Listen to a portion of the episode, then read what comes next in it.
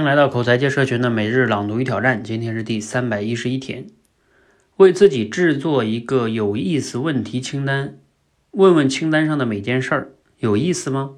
在毫无压力的时候啊，我也愿意这么选吗？如果有代价的话，我愿意付出这个代价吗？我喜欢和这个领域的人在一起吗？当遇到新选择，你不妨试试看这些有意思的问题。他们像一个漏斗，帮你把事情筛了一遍，留下的呢，就是最接近有意思的事情，也是最好的选择。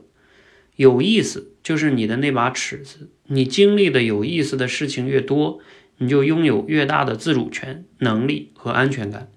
你也能慢慢的打开更多有意思的事儿，让生活变得越来越有意思。至于那些正确而无感的事儿啊，可以先放一放，他们呢，要么还不到时候。要么呀，根本就不是你的菜；要么呢，根本就没那么正确。你也许还会担心啊，如果一直这么有意思，是不是就没有办法成为一个有大格局的人呢？不会的，人生啊，好像爬山，你坐在家里打算怎么爬珠峰，怎么想也想不明白。你要做的就是先爬自己能搞定的，比如香山。在香山顶上，你也许会遇到人去邀请你去爬五台山。在那里呢，你有机会遇到专业的登山队员，他们会告诉你啊，你可以去四姑娘山训练试试看看。最后呢，你也许真的有机会冲击珠峰。这就是人生的爬山算法，全力以赴的爬上你目之所及的一个小山头，你会看到更多的山，看到下一个山头和路。就这样，凭着有意思，一个一个的把你关心的事儿做到极致。你会走到你想象不到的高度，所以啊，有意思比有意义更重要。别想什么大意义，先成为一个有趣的人。好，内容来自于古典老师的《拆掉思维里的墙》。那读了今天内容呢，你有哪些感想呢？你可以想一想啊，你的有意思清单是什么呢？我刚才还真的特意写了一下啊，写了几件事儿。想一想，我做什么事儿，我觉得是有意思的呢？嗯。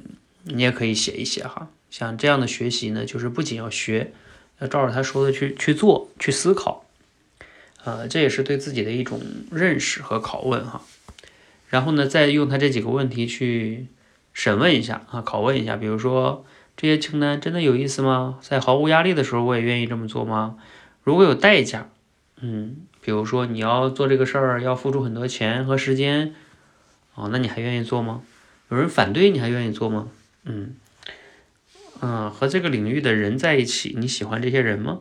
哎，这些问题都挺好的。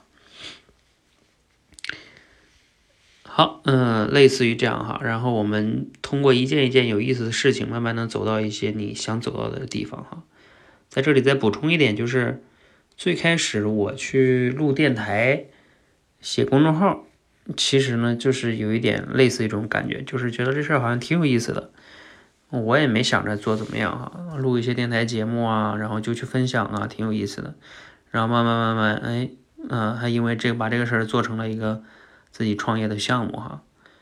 所以有时候是这样的哈，就不要想那么远，嗯，先把手头上能看得见的一些事情，但是前提是你得有一定的热情啊，不仅是觉得应该做，要有热情去做，慢慢可能才会做得更好。